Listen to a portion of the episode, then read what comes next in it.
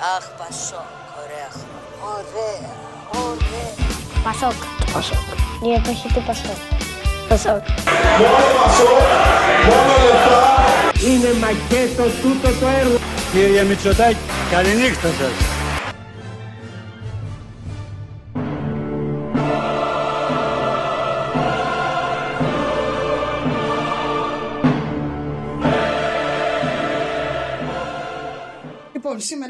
Επεισόδιο Ωρα Πασόκ. Έχουμε μαζί μας το μέλος του Πολιτικού Συμβουλίου, τον ε, Στέφανο Ξεκαλάκη.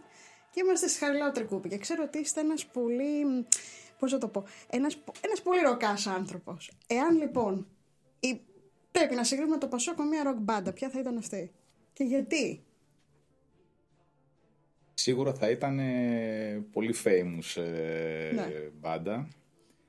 Ε, θα ήταν στις παρυφές του, του heavy metal. Heavy metal. Ναι, ναι, στις παρυφές του heavy metal. Επειδή έχουμε μάθει εδώ και πάρα πολλά χρόνια να παίζουμε σκληρό ροκ ε, στην πολιτική. Και νομίζω ότι θα μπορούσαμε να είμαστε οι Guns N' Roses. Γιατί, Guns N' Roses. ναι, ναι, είμαστε και έτσι aggressive ε, με το όπλο, αλλά έχουμε πάντα και το συνέστημα, το έχουμε πάρει από τον ιδρυτή μας, ε, γι' αυτό είναι το τριαντάφυλλα. Και το τριαντάφυλλο μαζί. Ένας πολύ δυνατός έτσι ροκάς, πώς μπορεί να έμπλεξε με το Πασόκ; Δηλαδή, η αλήθεια είναι ότι μέσα και στο δικό μου το κεφάλι, οι ροκάδες, οι heavy μεταλλάδες είναι λιγάκι έτσι λίγο πιο απολυτικ. Εσείς δεν είστε έτσι όμως. Είστε ένας πολύ πολιτικ άνθρωπος. Από τι ηλικία βασικά ξεκίνησε αυτό, πότε μπήκατε πρώτη φορά στο Πασόκ; Το Πασόκ επέλεξα να πω οργανωτικά από τα φοιτητικά μου χρόνια. Δεν ήταν κάτι το οποίο θεωρεί το δεδομένο. Το σπίτι μας πάντα κάνε, πολύ, γινόταν πολιτικές συζητήσεις, ε, υπήρχε κομματικοποίηση, ε, μεγάλωσα στην Καποδιστρίου που ήταν οι ετεροδημότες του Πασόκ ε, και εκεί πέρα ε, ζήσαμε πολλές έτσι, ωραίες ε, ε, στιγμές. ε, άρα λοιπόν, ε, ενώ για μένα μέσα από τις προσλαμβάνουσες που είχα ήταν δεδομένο ότι θα ψηφίζω Πασόκ και είχα την τύχη και την τιμή να ψηφίσω πρώτη φορά το 1993 σε μια κατάσταση που δεν ήμουν καν 18, έπαιρνα το έτος ε, και πήγα και ψήφισα. Ε, μετά, στα φοιτητικά μου χρόνια, μου φαινόταν ως λογική συνέχεια να ψηφίζω την έκφραση του Πασόκ ε, στο Πολυτεχνείο, την ΠΑΣΠ, Τι πας. αλλά βρέθηκα με ανθρώπους ε, εξίσου ροκάδες με μένα. Α, έχει και άλλου οι ροκάδες οποίοι- δηλαδή, πας. Ναι, βέβαια, βέβαια, βέβαια. Ε, οι οποίοι ε, ταιριάξαμε και ως εκ τούτου προχωρήσαμε μαζί. Κάποιοι από αυτούς φύγανε, Φύγανε. κάποιοι άλλοι συνεχίσαμε σε αυτές τις ροκ καταστάσεις. Και εσείς επιμείνατε και προχωρήσατε και έχετε, είστε ένας από τους πιο popular του Πασόκ, της νέας γενιάς. Ε, Pop και rock. πε- pop, ναι, pop και pop και rock ακριβώς. Ε, ο οποίος έχει και περάσει και από πολλές θέσεις ε, κέρυες του Πασόκ. Θέλω να μου πείτε σήμερα, βλέποντας έτσι πίσω, έχουν, έχει αλλάξει το Πασόκ; Έτσι όπως το θυμάστε, έχει κάνει βήματα πρόοδου. Νομίζω ότι το Πασόκ ε, πέρασε από την ακμή που την έζησα ως ε, νεολαίος όμως όχι ως ε, ε, στέλεχος ε, κεντρικό του κόμματος στην παρακμή και νομίζω ότι πλέον ξανά βρισκόμαστε σε μια φάση ανόδου με ένα νέο πολιτικό προσωπικό που νομίζω ότι ε, αυτό είναι τελικά ε, αυτή η ριζοσπαστική αλλαγή η οποία έγινε και με την εκλογή του Νίκου Ανδρουλάκη ε, η οποία μας δίνει τη δυνατότητα να ελπίζουμε ξανά ότι μπορεί το κόμμα να μεγαλώσει. Ε, και μ, σε αυτό επενδύουμε μαζί με την εμπειρία των ε, παλιών για να μπορέσουμε να διαμορφώσουμε ένα νέο αφήγημα το οποίο θα συγκινήσει την ελληνική κοινωνία και ιδιαίτερα τη νέα γενιά η οποία περνάει από κρίση σε κρίση. Μμμ. Τι χρειάζεται η νέα γενιά για να συγκινηθεί από το Πασόκ, το οποίο ενδεχομένως πολλά παιδιά που είναι σήμερα στα 20, 17, ίσως ακόμα και στα 25 δεν έχουν ζήσει το Πασόκ όπως ίσως το προλάβαμε εμείς τις, δε- τις αρχές που έχουμε γεννηθεί στις αρχές της δεκαετίας του 90. Ε, δεν έχουν ζήσει ακριβώς όλες τις καταστάσεις όπως άλλα παιδιά που γεννήθηκαν το 80 και τα 70s. Το βλέπουν περισσότερο από τα μ, memes του ίντερνετ, δηλαδή το έχουν μάθει κυρίως από ατάκες όπως «Αχ, Πασόκ, ωραία χρόνια» ή διάφορες άλλες ατάκες που βλέπουμε στα social media. Πώς λοιπόν όμως θα τραβήξει το Πασόκ αυτά τα παιδιά και θα τους πει «Κοιτάξτε παιδιά, δεν είμαστε μόνο τότε ήμασταν καλά, έχουμε κι άλλες, ε, έχουμε μέλλον, έχουμε κι άλλες προοπτικές». Πώς πρέπει να τραβήξουμε τους, να τραβήξετε μάλλον τους εικοσάριδες στο Πασόκ. Κάτω τον 20. Νομίζω ότι αυτό είναι ένα δεύτερο βήμα. Δηλαδή πρωτίστως πρέπει να ξεκινήσουμε να πείσουμε τις νεότερες γενιές ότι μέσα από την πολιτική μπορούν να δοθούν οι λύσεις για την ε, ζωή τους. Αυτό είναι εξαιρετικά κρίσιμο και αναγκαίο για να προχωρήσει και η χώρα και να εμπεδοθεί γενικότερα ξανά και η δημοκρατία η οποία βάλετε το τελευταίο διάστημα. Ε, άρα λοιπόν πρώτα πρέπει να τους δείξουμε τη διαδρομή και να τους δώσουμε το κίνητρο να ασχοληθούν με την πολιτική και από εκεί και πέρα θεωρώ ότι αν ο λόγος μας δεν ε, είναι συγκρουσιακός, ε, δεν μπαίνει σε λογικές ε, απλά η πολιτική μας προσέγγιση διαμοιρασμού της μιζέριας όπως γίνεται μέσα από επιδόματα, αλλά τους δώσει μια προοπτική για να ζήσουν αυτά τα ωραία χρόνια που λέγαμε του Πασόκ, τα οποία τουλάχιστον η δική μου γενιά τα έζησε, γιατί βγήκαμε στην παραγωγική και ενώ τώρα ψάχνουν με το τουφέκι της ε, θέσης εργασίας, τότε εμείς ε, ε, είχαμε τον ευχάριστο πονοκέφαλο να λέμε αχ που θα πάμε να δουλέψουμε, ε, επειδή υπήρχαν πάρα πολλές δουλειές. Αν λοιπόν μπορέσουμε να διαμορφώσουμε μια πρόταση η οποία ε, θα τους δώσει ε, την ελπίδα, θα τους γεννήσει ξανά την ελπίδα ότι θα μπορούν να έχουν, θα μπορούν να δουλεύουν για να ζουν και όχι να ζουν για να δουλεύουν, νομίζω ότι θα είναι ένα βήμα ε, για να μπορέσουν να προσεγγίσουν ξανά το, το Πασόκ και να, το, να συμβάλλουν και αυτά οι άνθρωποι στην άνοδό του. Η αλήθεια είναι ότι η νεότερη γενιά, η Generation Z που λένε, είναι πολύ πολιτικοποιημένη. Δεν ξέρω κατά πόσο ασχολείται με τα κόμματα. Δηλαδή, βλέπουμε μια τάση ηλικίες αυτές των 20 με 22 και μέχρι 17 18 ε, είναι πολύ έτσι, πολιτικοποιημένοι που έχουν μεγάλη ευαισθησία στα ανθρώπινα δικαιώματα. Τουλάχιστον η πλειοψηφία τους είναι ακτιβιστέ. Στο περιβάλλον. Στο περιβάλλον.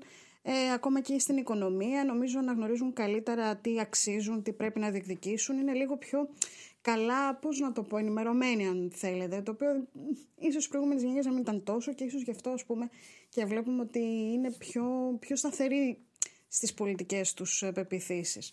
Εγώ τώρα όμως θέλω να ρωτήσω κάτι άλλο που μου έκανε εντύπωση. Η δημοκρατία βάλετε. Γιατί η δημοκρατία μας βάλετε.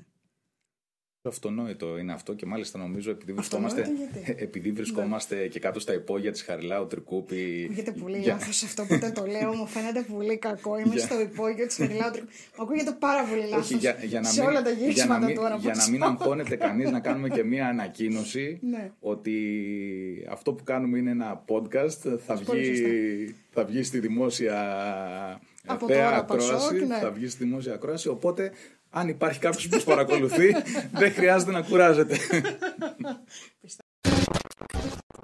Ε, Πες μου τώρα ότι δεν είναι αυτό τυχαίο. Τελείωσε. Λοιπόν, ενώ σας ρωτούσα αυτή την ερώτηση, όπως μας ενημέρωσε εδώ ο Θωμάς, κόπηκε το σήμα. Δεν ξέρω πόσο είναι τυχαίο. Την ώρα που σας ρωτούσα, πιστεύετε ότι παρακολουθούνται κι άλλοι εκτός από τον πρόεδρο του Πασόκ.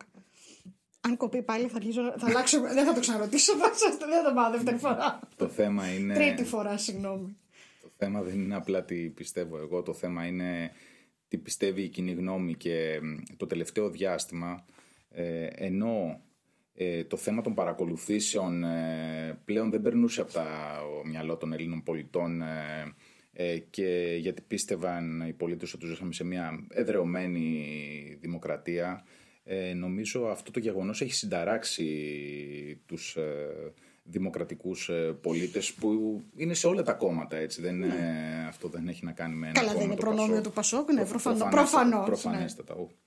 Ε, και νομίζω ότι πλέον ε, όλοι αισθανόμασταν ασφάλεια σε ό,τι αφορά στην ε, ιδιωτικότητά μας. Δηλαδή βλέποντας τα γεγονότα αισθανόμαστε ότι γινόμαστε πρωταγωνιστές ε, στις ζωές των άλλων. αυτή την ταινία που όποιος την έχει δει ε, αισθάνεται ένα ρίγος ε, βλέποντας τι συνέβαινε τότε στην Ανατολική ε, Γερμανία.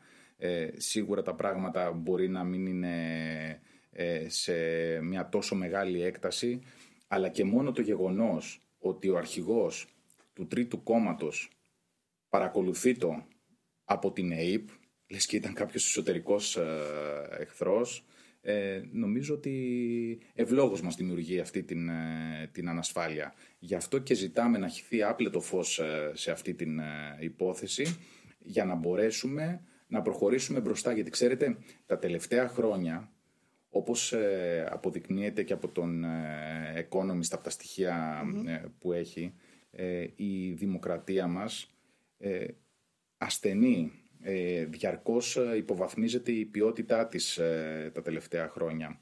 Ε, θέλετε λόγω των ε, μνημονίων, θέλετε της κατάστασης που βιώσαμε με αυτή την καρικατούρα του δημοψηφίσματος ή με την προσπάθεια χειραγώγησης των μέσων μαζικής ενημέρωσης.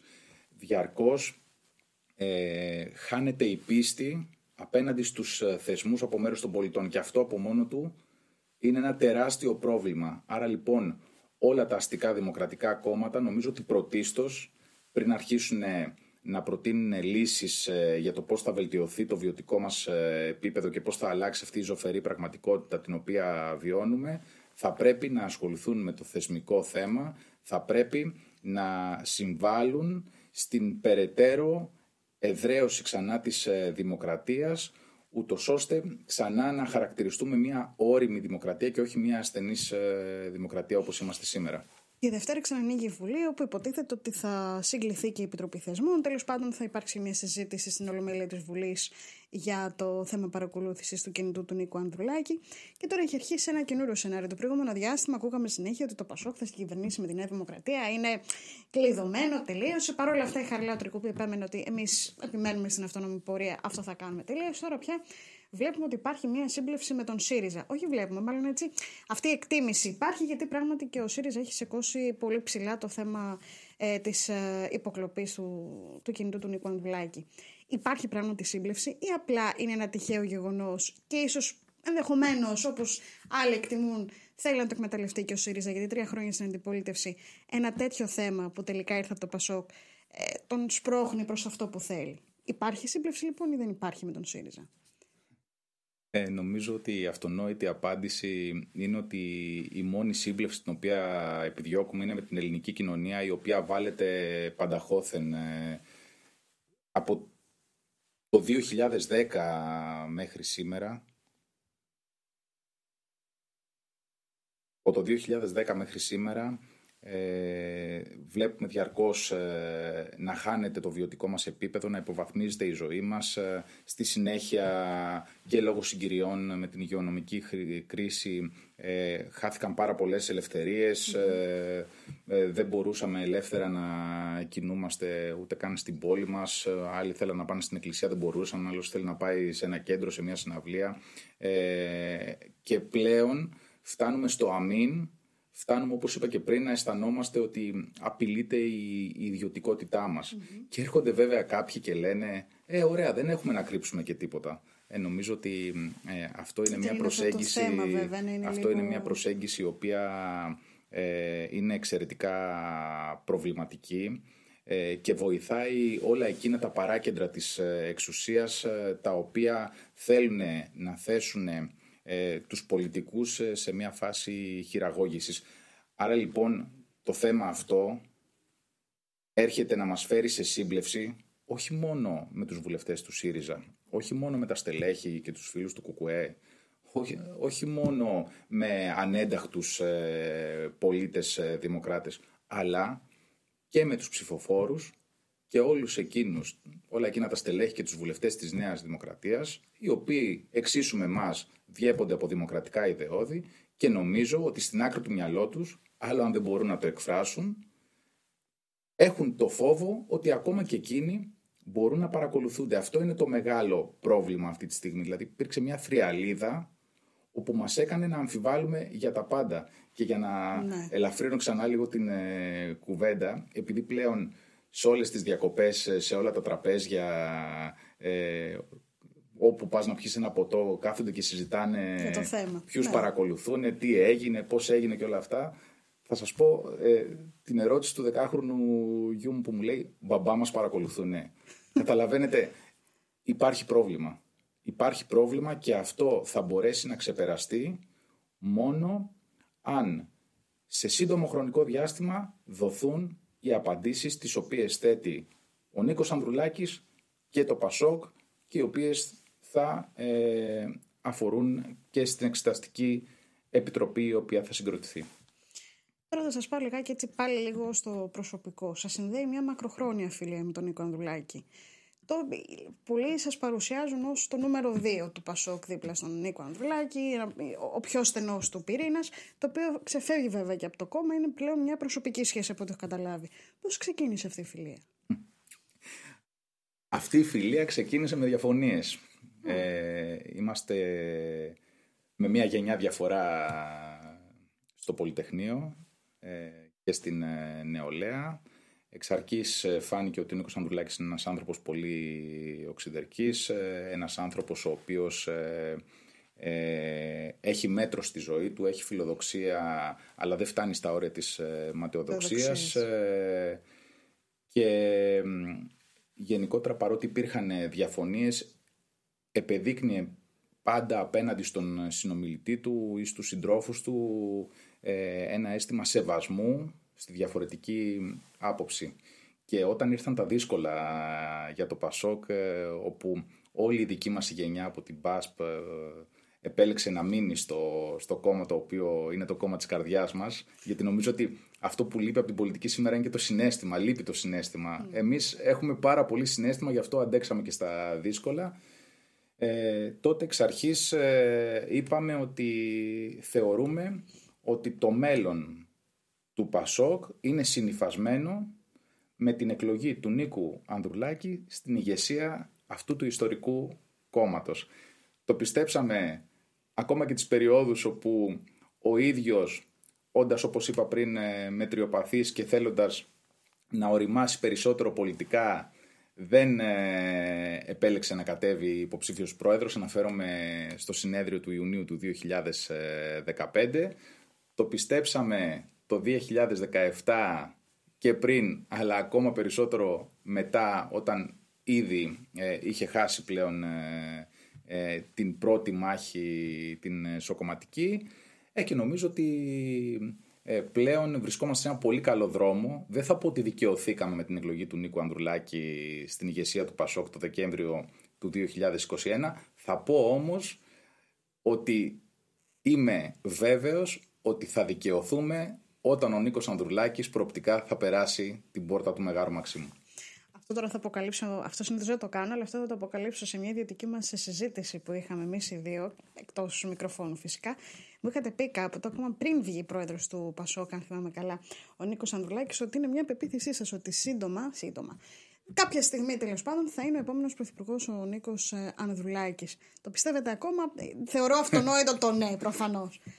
Ε, τι είναι αυτό που σας κάνει τόσο σίγουρο γι' αυτό; Κοιτάξτε να δείτε, ε, όλα στην πολιτική είναι συγκρίσιμα. Αυτή τη στιγμή απέναντι στον Νίκο Ανδρουλάκη υπάρχει ο σημερινός Πρωθυπουργός, ο Κυριάκος ο οποίος κρίνεται καθημερινά από τον ελληνικό λαό και βεβαίως έχει φτάσει σε μια φάση να αμφισβητείται αυτοτελώς ως λειτουργός της ε, δημοκρατίας μας μέσα από αυτά τα περιστατικά τα οποία ε, συζητήσαμε προλίγου. Η αλήθεια είναι ότι δεν νομίζω ότι έχει αντιμετωπίσει μεγαλύτερους τριγμού η κυβέρνηση ούτε όταν έχει γίνει το μεγάλο πρόβλημα στον Εύρο, ούτε με, το, με την πανδημία. Νομίζω ότι το μεγαλύτερο ταρακούνημα η κυβέρνηση το έχει ζήσει τώρα με την υπόθεση του Νίκου Ανδρουλάκη και της, ε, την παρακολούθηση του κινητού του. Αυτή είναι και η δική μου αίσθηση συζητώντας ε, έξω με τον κόσμο και σας λέω επειδή όλοι έχουμε φίλους οι οποίοι δεν είναι μόνο Πασόκ, είναι σε όλα τα κόμματα. Ακόμα και οι φίλοι μου από τη Νέα Δημοκρατία είναι πάρα πολύ μαγκωμένοι, είναι πάρα πολύ προβληματισμένοι. Και ξέρετε ποιο είναι το μεγαλύτερο πρόβλημα που αντιμετωπίζει σήμερα ο κύριος Μητσοτάκης. Ο κύριος Μητσοτάκης πήγε να παρουσιάσει ένα προφίλ ε, πιο φιλελεύθερο, πιο κεντρό, πιο κεντρό ε, και μέσα από αυτή του την ε, επικοινωνιακή θα πω εγώ λειτουργία κατάφερε να ξεγελάσει πάρα πολλούς προοδευτικούς ψηφοφόρους οι οποίοι είτε επειδή ε, δεν θέλουν να ξαναβγεί ο κύριος ε, Τσίπρας είτε επειδή πιστέψανε στον ε, ίδιο τον Κυριάκο Μητσοτάκη και στο όραμα το οποίο, στο αφήγημα το οποίο είχε στις εκλογές του 2019 βλέπουν σήμερα να κατακρεμνίζεται όλο όλη αυτή η εικόνα που είχε δημιουργηθεί. Αυτό νομίζω είναι το μεγαλύτερο πλήγμα το οποίο έχει υποστεί σήμερα ο κύριος Μητσοτάκης, ο οποίος στην πορεία του χρόνου και σε όλες τις κρίσεις πρωτίστως έβαζε το επικοινωνιακό μπροστά από το πρακτικό, από το πώς θα διορθωθούν τα προβλήματα. Άρα πράγματι θεωρώ ότι έχει τρωθεί η εικόνα του και πιστεύω ότι θα είναι το δικό του βατοπέδι αυτή η ιστορία. Και σε ό,τι αφορά από εκεί και πέρα τον έτερο Καπαδόκη, τον ε, κύριο Τσίπρα, νομίζω ότι όταν κάποιος είναι πρόεδρος από το 2008, αν δεν κάνω λάθος, mm. αντιλαμβάνεστε ότι πλέον μιλάμε για τον πιο γυρασμένο πολιτικό, ακόμα και από το συμπαθή σύντροφο Κουτσούμπα. Βέβαια ο κύριος Τσίπρας πρόσφατα ανανέωσε την, ε, ας πούμε την εκλογή του με ένα αρκετά εντυπωσιακό ποσοστό. Θα μου πείτε ήταν μόνος του. Σύμφωνοι. Αλλά δεν υπήρχε και κάποιος να τον αμφισβητήσει παρά τις εσωκομματικές του έτσι Πώς θα λέτε εδώ στο Πασόκ, που είστε έτσι λίγο πιο συνηθισμένοι σε αυτά στις στις ε, διαμάχες εσωτερικές. Τέλος πάντων, δεν είχε αντίπαλο. Ή τουλάχιστον δεν είχε αντίπαλο που να βγει και να τον αντιμετωπίσει ευθέως. Ε, σε αυτό είναι ένας δύσκολος αντίπαλος τέλος πάντων. Και τόσο ο Αλέξης Τσίπρας όσο και ο Κυριακό ε, Μητσοτάκης. Προφανέστατα. Εμείς δεν υποτιμούμε κανένα πολιτικό αντίπαλο και δεν παρακολουθούμε και κανένα πολιτικό ναι. αντίπαλο. ε, αλλά ε, αν μη τι άλλο, επειδή είναι τελείως διαφορετικές οι εσωκομματικές εκλογές και τελείως διαφορετικό να απευθύνεσαι στην κοινωνία.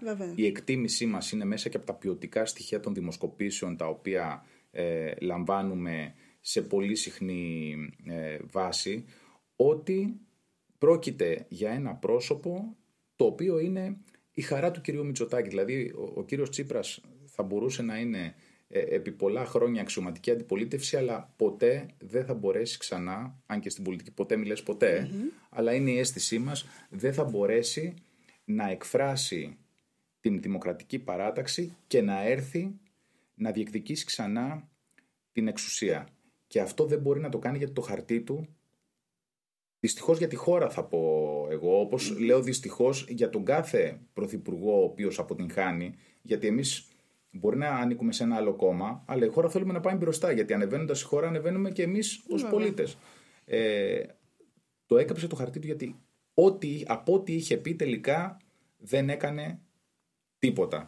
Αντιθέτως συνέβαλε κι αυτός στη θεσμική υποβάθμιση της δημοκρατίας μας ειδικότερα μέσα από το δημοψήφισμα το οποίο συνέβαλε τα μέγιστα στην περαιτέρω απογοήτευση της νέας γενιάς για το πολιτικό σύστημα. Γιατί θα σας θυμίσω ότι εκείνη την περίοδο οι νεότεροι άνθρωποι από την ε, δική μου γενιά πιστέψαν ότι μπορούν να αλλάξουν τον κόσμο. Πιστέψαν ότι μπορούν μέσα από μια αμεσοδημοκρατική διαδικασία, κατ' επίφαση αμεσοδημοκρατική διαδικασία, να πάρουν τις τύχες των ζωών τους στα χέρια τους. Αυτό το διέψευσε ο κύριος ε, Τσίπρας στη συνέχεια και οδήγησε ακόμα περισσότερο κόσμο στην αποχή. Πώς λοιπόν το Πασόκ, ε, είναι έτσι, η ρομαντική έφη του Πασόκ που έχουν ακόμα την ελπίδα ότι θα τα αλλάξουν, ότι θα φέρουν κάτι, ε, θα φέρουν μάλλον ξανά πίσω τον κόσμο να ασχοληθεί με την πολιτική, με τη χώρα. Πώς λοιπόν, τι ετοιμάζει τώρα το Πασόκ για να φέρει πίσω τον κόσμο αυτόν, ότι να πει είμαστε εδώ, θέλουμε να κάνουμε το καλύτερο, υπάρχουν ακόμα ρομαντικά στελέχη εντός εισαγωγικών ρομαντικά με την ε, πολιτική. Πώς λοιπόν θα τους τραβήξετε να έρθουν σε εσάς, τι προτεραιότητες βασικά έχει το ΠΑΣΟΚ για το επόμενο διάστημα; Καταρχάς είναι πάρα πολύ σημαντικό για εμάς ε, το γεγονός, παρότι επικοινωνιακά δεν μας ε, βολεύει, ότι ε, η κυβέρνηση έρχεται μέρα με την ημέρα και υιοθετεί τις προτάσεις της νέας ηγεσίας.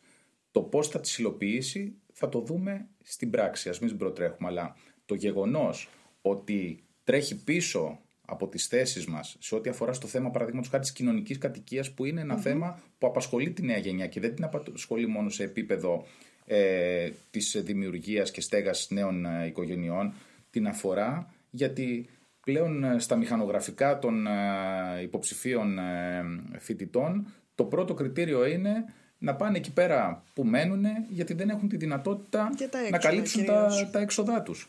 Ε, άρα λοιπόν το γεγονός ότι αυτή τη στιγμή φαίνεται έστω και θεωρητικά να το βάζει ψηλά στην ε, ατζέντα της για μας είναι ένα κέρδος γιατί είμαστε οι πρώτοι που το είπαμε και βέβαια έχουμε και πλήρη πρόταση επ' αυτού.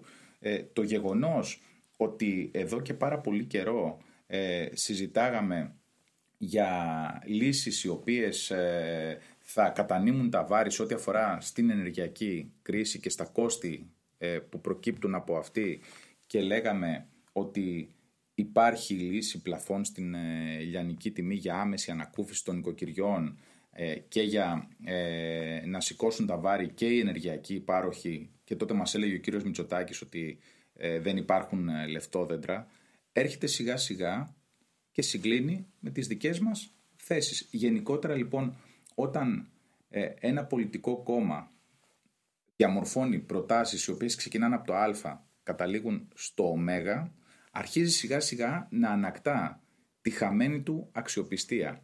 Και αν σε αυτό προσθέσουμε το γεγονός ότι πλέον μέσα από τις νέες οργανωτικές μας ε, δομές, οι οποίες είναι ανανεωμένες σε πολιτικό προσωπικό και δεν αναφέρομαι μόνο σε επίπεδο ηλικιακό, αλλά αναφέρομαι σε ανθρώπους οι οποίοι έχουν θετικό κοινωνικό αποτύπωμα στις ε, τοπικές τους ε, κοινωνίες. Ε, άρα λοιπόν μπορούμε να επανασυνδεθούμε ξανά με την ε, κοινωνία, κάτι το οποίο είχε απολέσει το Πασόκ ε, τα προηγούμενα χρόνια και αναφέρομαι στα χρόνια του Μνημονίου. Ε, νομίζω ότι βαδίζουμε στο σωστό δρόμο. Προφανέστατα και είναι δύσβατος ο δρόμος, προφανέστατα και οι συνθήκες είναι δύσκολες, αλλά νομίζω ότι το πάμε καλά. Ο πρόεδρος ε, βαδίζει σε, σε σωστή ρότα και άρα μπορούμε να έχουμε ε, τα προσδοκόμενα αποτελέσματα ακόμα και σε αυτές τις ε, εκλογές και να αποτελέσουμε την ευχάριστη έκπληξη των εκλογών. Τώρα μου έκανε εντύπωση και το κάτι άλλο που είπατε. Έχετε φίλους από τη Νέα Δημοκρατία. Έχετε, φαντάζομαι, και από άλλα κόμματα. Ε, προφανώς. Θεωρώ ότι είναι απολύτω λογικό. Δεν μπορεί να ναι. καθορίζει τις ανθρώπινες σχέσεις η ιδεολογική τοποθέτηση. Εντάξει, αναλόγως έτσι, αν είναι μια ακραία πεποίθηση, προφανώς και θεωρώ αυτονόητο ότι δεν μπορούμε τώρα. Δεν μιλάμε για χρυσαυγή, ναι, ναι, ναι, προφανώς του παραλόγου και του ποινικού. Πολύ σωστά.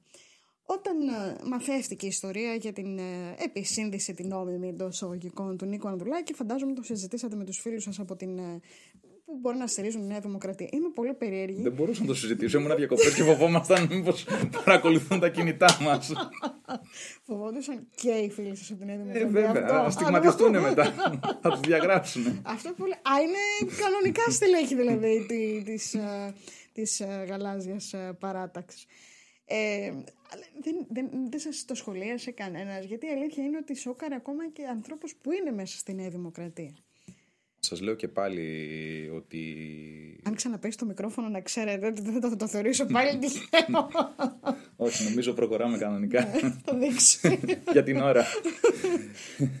ε, πάλι ότι οι δημοκράτες υπάρχουν σε όλα τα, τα κόμματα ε, και νομίζω ότι πραγματικά ε, όλα αυτά τα οποία συμβαίνουν ε, τις τελευταίες ημέρες, του τελευταίο μήνα έχουν ε, σοκάρει ε, τον κάθε δημοκράτη πολίτη και τον ε, προβληματίζουν για την πορεία που, που παίρνει η χώρα μέσα από τέτοιου είδους καταστάσεις. Άρα λοιπόν, εντάξει, προφανέστατα όλοι το συζητάνε και όλοι θέλουν να υπάρξουν απαντήσεις, πιστικές απαντήσεις ναι. από αυτού του θέματος. Και δεν βοηθάει στο να ξεπεράσουμε αυτό το πρόβλημα το γεγονός ότι ε, εξ αρχής η κυβέρνηση διαστόματος κυβερνητικού εκπροσώπου προσπάθησε να υποβαθμίσει τη συγκεκριμένη υπόθεση. Στη συνέχεια, ενώ μας λέγανε ότι δεν παρακολουθείται κανείς ε, πολιτικός, ναι, ακόμα και μέσα στην Επιτροπή Θεσμών και Διαφάνειας, εξ όσο μαθαίνουμε γιατί θεωρητικά είναι εμπιστευτική είναι η συνεδρία, είναι απόρριτη, αλλά ε, όλο, όλο και κάποιοι βγάζουν και κάποια διαρροή και κανείς δεν διέψευσε ότι δεν υπόθηκε, ναι. ότι υπόθηκε μάλλον ε, ε, κάτι, ότι παρακολουθείται ο πρόεδρος. Λοιπόν, αν δεν υπήρχε ε, η πρόνοια από μέρους των δικηγόρων ε, και του ίδιου του Προέδρου μας, του Νίκου του Ανδρουλάκη, να πάει στην ΑΔΑΕ ε, και να καταθέσει τη μήνυση την οποία είχε υποβάλει ε, νωρίτερα.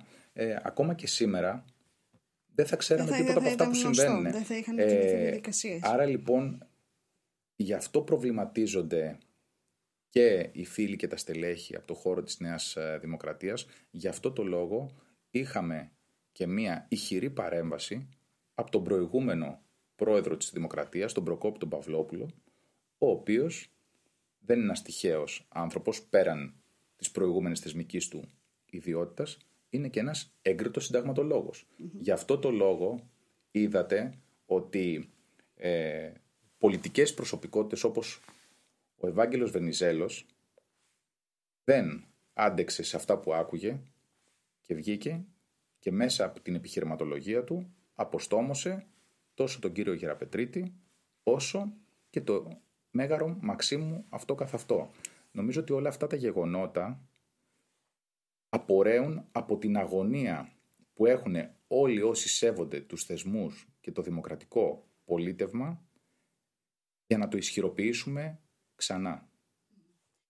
Ξέρετε, με την τοποθέτηση του Ευάγγελος ε, Βενιζέλου δημιούργησε μία, ε, θα πω, ρήξη με τις όποιες γέφυρες ενδεχομένως να επιθυμούσε το Μέγαρο Μαξίμου. Και είναι ίσως από τις λίγες φορές που τον βλέπουμε έτσι να βγαίνει ανοιχτά υπέρ του Πασόκ ή μάλλον τουλάχιστον είχε πολύ καιρό να βγει τόσο ανοιχτά. Και υπάρχει έτσι μια συζήτηση που γίνεται λίγο ψιθυριστά για το ενδεχόμενο επιστροφή στο Ευάγγελο Βενιζέλου στο Πασό και ακόμα ίσως και στο ε, ψηφοδέλτιο επικρατείας. Υπάρχει χώρος θεωρείτε ή νομίζετε; Βέβαια ο ίδιος είναι κάτι το οποίο όχι ότι το διαψεύδει αλλά θεωρώ ότι έχει κλείσει το κύκλος αυτός για εκείνον. Πώς σας φαίνεται όμως σαν σκέψη αυτή η επιστροφή ανθρώπων σαν τον Ευάγγελο Βενιζέλου που έχει έτσι μια τεράστια πορεία στο κόμμα; Εγώ θεωρώ ότι κανένας τέλεχος ε, δεν περισσεύει. Πολλό δε μάλλον όταν μιλάμε για ε, πολιτικά στελέχη όπως είναι ο Ευάγγελος Βενιζέλος με αυτό το διαμέτρημα. Εγώ νομίζω ότι όλοι χρειάζονται. Δεν θεωρώ ότι έχει φύγει ποτέ από το Πασόκ. Άλλωστε στο πρόσφατο συνέδριό μας Ήταν εκεί. και συμμετείχε και παρενέβη, τοποθετήθηκε ε, Μετά από αρκετό καιρό μετά κιόλας. από, μετά από αρκετό καιρό. Ε, νομίζω λοιπόν ότι ε, αν το κόμμα μας ξανά θέλει να ε, αποκτήσει προοπτική, ε, προοπτική διακυβέρνησης, ε, γιατί τα κόμματα δημιουργούνται για να κυβερνήσουν, δεν δημιουργούνται να κάνουν τους 25 βουλευτές 50 και να βολεύονται άλλα 100 στελέχη, ε, τότε ε, θα πρέπει να καταβληθεί προσπάθεια να ενσωματωθούν ξανά και να ενεργοποιηθούν όλα αυτά τα πολιτικά στελέχη τα οποία εδώ και πάρα πολύ καιρό για τους δικούς τους λόγους βρίσκονται σε μια φάση πολιτικής αγρανάπαυσης. Γιατί μέσα από αυτά τα στελέχη θα μπορέσουμε να διευρύνουμε έτσι ε, τον πλουραλισμό και θα μπορέσουμε ε, να διαμορφώσουμε θέσεις οι οποίες ανταποκρίνονται στις ανάγκες όλων εκείνων των κοινωνικών και παραγωγικών στρωμάτων τα οποία θέλουμε να εκπροσωπήσουμε. Ο κόσμος ταυτίζεται σε πρόσωπα πάντα μέσα στο κόμμα. Όσο περισσότερα είναι τα πρόσωπα, όσο περισσότερες είναι οι ιδέες, τόσο περισσότερος είναι και ο κόσμος που έρχεται και προστρέχει και στηρίζει αυτή την προσπάθεια. Και αλήθεια είναι το Πασόκ ε, έχει πολλά πρόσωπα στα οποία όταν σκέφτεσαι Πασόκ νομίζω ότι πρώτα σου έρχονται πρόσωπα διάφορα από την, από την γέννησή του έως και σήμερα στα οποία αμέσως κάνεις την ε, σύνδεση. Θεωρώ ότι ο Ευάγγελος Βενιζέλος είναι από αυτά τα ε, πρόσωπα που μπορείς να κάνεις αυτή τη σύνδεση. Θέλω όμως να πάμε λίγο τώρα στο πιο ε, προσωπικό. Συνήθως είναι βέβαια αυτή μια ερώτηση που κάνουν στις γυναίκες όταν είναι μαμάδες. Εγώ θέλω έτσι να το αλλάξουμε λίγο να ρωτήσω έναν μπαμπά. Γιατί πάντα το είχα καημό έτσι. Να, να ρωτήσουμε και έναν Ισότητα μπαμπά. έχουμε. Ισότητα. Πώς είναι λοιπόν, πώς θα προλαβαίνει ένας εργαζόμενος μπαμπάς που παράλληλα είναι και μέσα στην πολιτική, η οποία είναι με ένα πολύ δύσκολο ε, σπορ. Πώς θα συνδυάζει, πότε προλαβαίνει να δει τον, το παιδί και τι λέει στο παιδί όταν το παιδί τον αναζητά και λέει Μα πού είναι ο μπαμπάς; Ειδικότερα μ, ε, την περίοδο που ήμουν γραμματέας τα πράγματα ήταν ακόμα πιο δύσκολα. Ε, νομίζω ότι πάντα πρέπει να βάζεις προτεραιότητες ε, στη ζωή σου και για μένα όσο και αν αγαπάω την ε, πολιτική, τα άλλα ενδιαφέροντα που έχω ή τη δουλειά μου από την οποία βιοπορίζομαι και ζω ε, νομίζω ότι το πιο σημαντικό είναι η οικογένεια. Και επειδή έχουν περάσει και χρόνια όπου ε, η μαμά έμπαινε ο μπαμπάς στο σπίτι και έλεγε μαμά Μιχάλη ο μπαμπάς και ο Μιχάλης έτρεξε στην τηλεόραση να δει το μπαμπά. Ε, δεν θα επαναληφθούν αυτά. Ε, τα έχω ξεκαθαρίσει μέσα στο μυαλό μου. Ε, νομίζω ότι άπαξ και επιλέγουμε να γίνουμε γονείς, ε, γινόμαστε για να βρισκόμαστε δίπλα στα παιδιά μας και να προσφέρουμε στα παιδιά μας. Άρα πρώτα αυτά και μετά όλα τα άλλα. Τώρα αυτό ήταν χάρη αστείου ή όντως το παιδί κάποια στιγμή τον άκουσε ότι ήρθε ο μπαμπάς, άνοιξε την τηλεόραση και τα ε, Έχει συμβεί έχει την περίοδο που ήμουν γραμματέας και νόμιζα ότι θα σώσει τον κόσμο όλο και το κόμμα και τρέχα σε όλη την Ελλάδα και δεν ήμουν ποτέ μέσα στο σπίτι. Ποτέ μέσα στο σπίτι. Το παιδί όταν συζητάει και τον ενοχλεί ή είναι κάτι το για το οποίο χαίρεται και περηφανεύεται. Ότι ο μπαμπάς μου ασχολείται με το Πασόκ και δεν ξέρω πώς μπορεί να το αντιληφθεί μια παιδική ε, ψυχολογία όλο αυτό το βάρος. Ε, γιατί είναι ένα βάρος να λείπει ένας από τους δύο γονείς τόσο πολύ και τον βλέπει στην τηλεόραση πιο συχνά. Ε, πώς το αντιλαμβάνεται, το συζητάει μετά με τον μπαμπά του, δώσουμε στις διακοπές συζητάτε για την πολιτική; Όχι, είναι μικρός ακόμα. Ευτυχώς ε, το τελευταίο διάστημα ξεκινάμε να, ξεκινήσαμε να συζητάμε για το ποδόσφαιρο, γιατί δεν ασχολούμασταν ούτε με αυτό. Είχαμε άλλα ενδιαφέροντα. Άλλωστε, η νέα γενιά έχει πλέον ε, άλλα ενδιαφέροντα. Αλλά αυτό που λέει όταν τον ρωτάνε είναι ότι εγώ είμαι με τον μπαμπά και τον Νίκο Ανδρουλάκη. Άρα είναι και αυτός πολιτικοποιημένος από πάρα πολύ. Ε, δεν έχει επιλογή, μάλλον. ναι, νομίζω ότι εντάξει, τα παιδιά καμιά φορά όταν είναι λίγο θυμωμένα μπορούν να πάνε και στην αντίθετη πλευρά, μόνο και μόνο για να εκνευρίσουν λίγο το γονιό. Οπότε νομίζω ότι είστε σε καλό δρόμο. Στην ομάδα να μου το κάνει και ναι. μετά τα άλλα τα βρίσκουμε. Είναι Παναθηναϊκός φαντάζομαι. Ε, ναι. Ε, ναι. Έγινε Παναθηναϊκός μόνος του, υπήρξε έτσι ένα, πώς να, πώς να, πώς να το πω τώρα, ένα μια συζήτηση προς τα εκεί που να τον έπεισε από μικρό. Μέσα από δημοκρατικό... Δεν θα πω brainwash. Θα μέσα από δημοκρατικό διάλογο καταλήξαμε ότι αυτή είναι η σωστή επιλογή. Πάτε μαζί στο γήπεδο. Ε, δεν έρχεται συχνά. Α. Δεν έρχεται συχνά, αλλά εγώ επιμένω, του βγάζω διαρκείας ε, και πιστεύω ότι κάποια στιγμή. Κάποια στιγμή να τον πείστε να έρθει. Είναι. Πολλές φορές συνδυάζεται, λένε ότι η πολιτική έχει πολλά κοινά με το ποδόσφαιρο. Έχει όντως. Εκτός από το χουλικανισμό που μπορεί να έχει κάποιος οπαδός και στις δύο ας πούμε ομάδες, πλευρές. Εντάξει, και τα δύο νομίζω όταν τα υπηρετείς, τα υπηρετείς με πάθος. Ναι. Ε, είτε από τη θέση του οπαδού είτε από τη θέση του, του στελέχους. Ε, υπάρχει βρώμικο παιχνίδι. Ναι, σίγουρα. Και στα δύο. υπάρχει τακτική. Ναι. Και υπάρχει και το γκολ. Είναι αυτό που φιλοδοξούμε να βάλουμε για να πάρουμε κι εμείς κάποια στιγμή το πρωτάθλημα ε, μπαίνοντας όπως είπα πριν ε, μέσα στο, στο Μέγαρο Μαξίμου για να υπηρετήσουμε τις ιδέες μας και να προσφέρουμε στην κοινωνία. Ο δικός σας προσωπικός ε, στόχος, όχι μόνο για την επόμενη βούλη, γενικά ποιος είναι; Κοιτάξτε, προσωπικά αυτό που με ενδιαφέρει είναι να ανεβαίνει το κόμμα και να επιτύχει τον στόχο του. Θεωρώ ότι ε, όλοι εμείς που μείναμε στο Πασόκ στα δύσκολα δεν υπάρχει μεγαλύτερη δικαίωση από το να δούμε τον κόσμο να ξανααγκαλιάζει το, το κόμμα μας, το Πανελλήνιο Σοσιαλιστικό Κίνημα και να το εμπιστεύεται, ξανά να το εμπιστεύεται τις τύχες ε, της χώρας. Πιστεύω πάντα σε μια συλλογική προσπάθεια και θεωρώ πραγματικά ότι αν συμβάλλεις για να επιτευχθεί ο μεγάλος ε, στόχος, τότε θα μπορέσεις ε, μέσα από εκεί πέρα να ικανοποιήσεις ε, και τις δικές σου φιλοδοξίες. Γι' αυτό άλλωστε εξ αρχής ε, από όταν ανέλαβε ο νέος πρόεδρος επέλεξα να τρέχω σε όλη την Ελλάδα και να συμβάλλω στη συγκρότηση του κόμματος, στην ανασυγκρότηση του κόμματος από το να κάθομαι να εστιάζω μόνο στα, στα μικρά, μόνο στην εκπλήρωση των προσωπικών μου φιλοδοξιών. Δεν υπάρχει όμως έστω ένας προσωπικός στόχος που να θέλετε να τον επιτύχει. Θεωρώ δεδομένο, τώρα δεν το λέω για να σας κολακεύσω, το λέω πολύ ειλικρινά και, και με τη δημοσιογραφική μου ιδιότητα. Το θεωρώ δεδομένο ότι θα είστε στην επόμενη Βουλή βουλευτής, ε, αν κατέβετε ειδικά στα, στα νότια. Το, το θεωρώ σίγουρο και δεδομένο. Τι άλλο όμως έχει το στόχο εσείς προσωπικό; Σας είπα και πριν, ε, στόχος μου είναι, να είμαι καλός οικογενειάρχης, να είμαι mm. καλός πατέρας και από εκεί και πέρα σε οτιδήποτε ασχολούμαι με ενδιαφέρει να, να εξελίσσομαι, να προσφέρω και να, να πετυχαίνω. Ε, άρα σας λέω και πάλι ότι σε ό,τι αφορά στον τομέα της ε, πολιτικής που είναι ένα κομμάτι της ε, ζωής μου το οποίο το αγαπώ πάρα πολύ και, ε, και πιστεύω σε όλη αυτή την προσπάθεια που γίνεται. Ε, θεωρώ ότι όταν τα πράγματα εξελιχθούν ε, όπως πιστεύω ότι θα εξελιχθούν, ε, ε, τότε νομίζω ότι ε, θα έχει καλυφθεί ένα μεγάλο μέρος των, των φιλοδοξιών μου. Στην αρχή της συζήτησης σας ρώτησα... Αλλά όλα πάνε step by step έτσι κι αλλιώς. Δεν... Στην αρχή της Αλλιώς κουβέντας... γκρεμοτσακιζόμαστε. όχι, ε, εύχομαι πως όχι.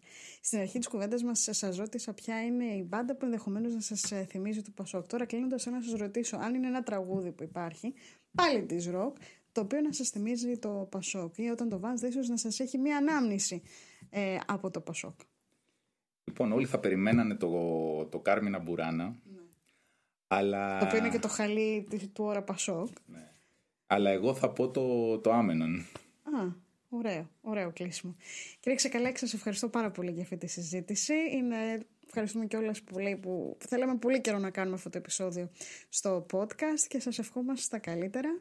Να είστε καλά. Και να έχετε μια πολύ εύκολη και γρήγορη πορεία στο Πασόκ και να φτάσετε και να κατακτήσετε όλους τους στόχους σας και ελπίζω να μην λέτε πολλά στο τηλέφωνο. Αυτό. μέχρι τώρα όλα δύσκολα ήταν, αλλά τουλάχιστον ε, μέσα από τις δυσκολίες ε, έρχονται και επιτυχίες. Πάλι γραμμή, δεν το πιστεύω. Είδες, μόλις λέμε για την επισύνδεση, αμέσως πέφτει η γραμμή. Δεν ξέρω, αρχίζω να πιστεύω ότι δεν είναι κάτι τυχαίο. Λοιπόν, σας ευχαριστούμε πάρα πολύ και εύχομαι καλό φθινόπωρο. Να είστε καλά.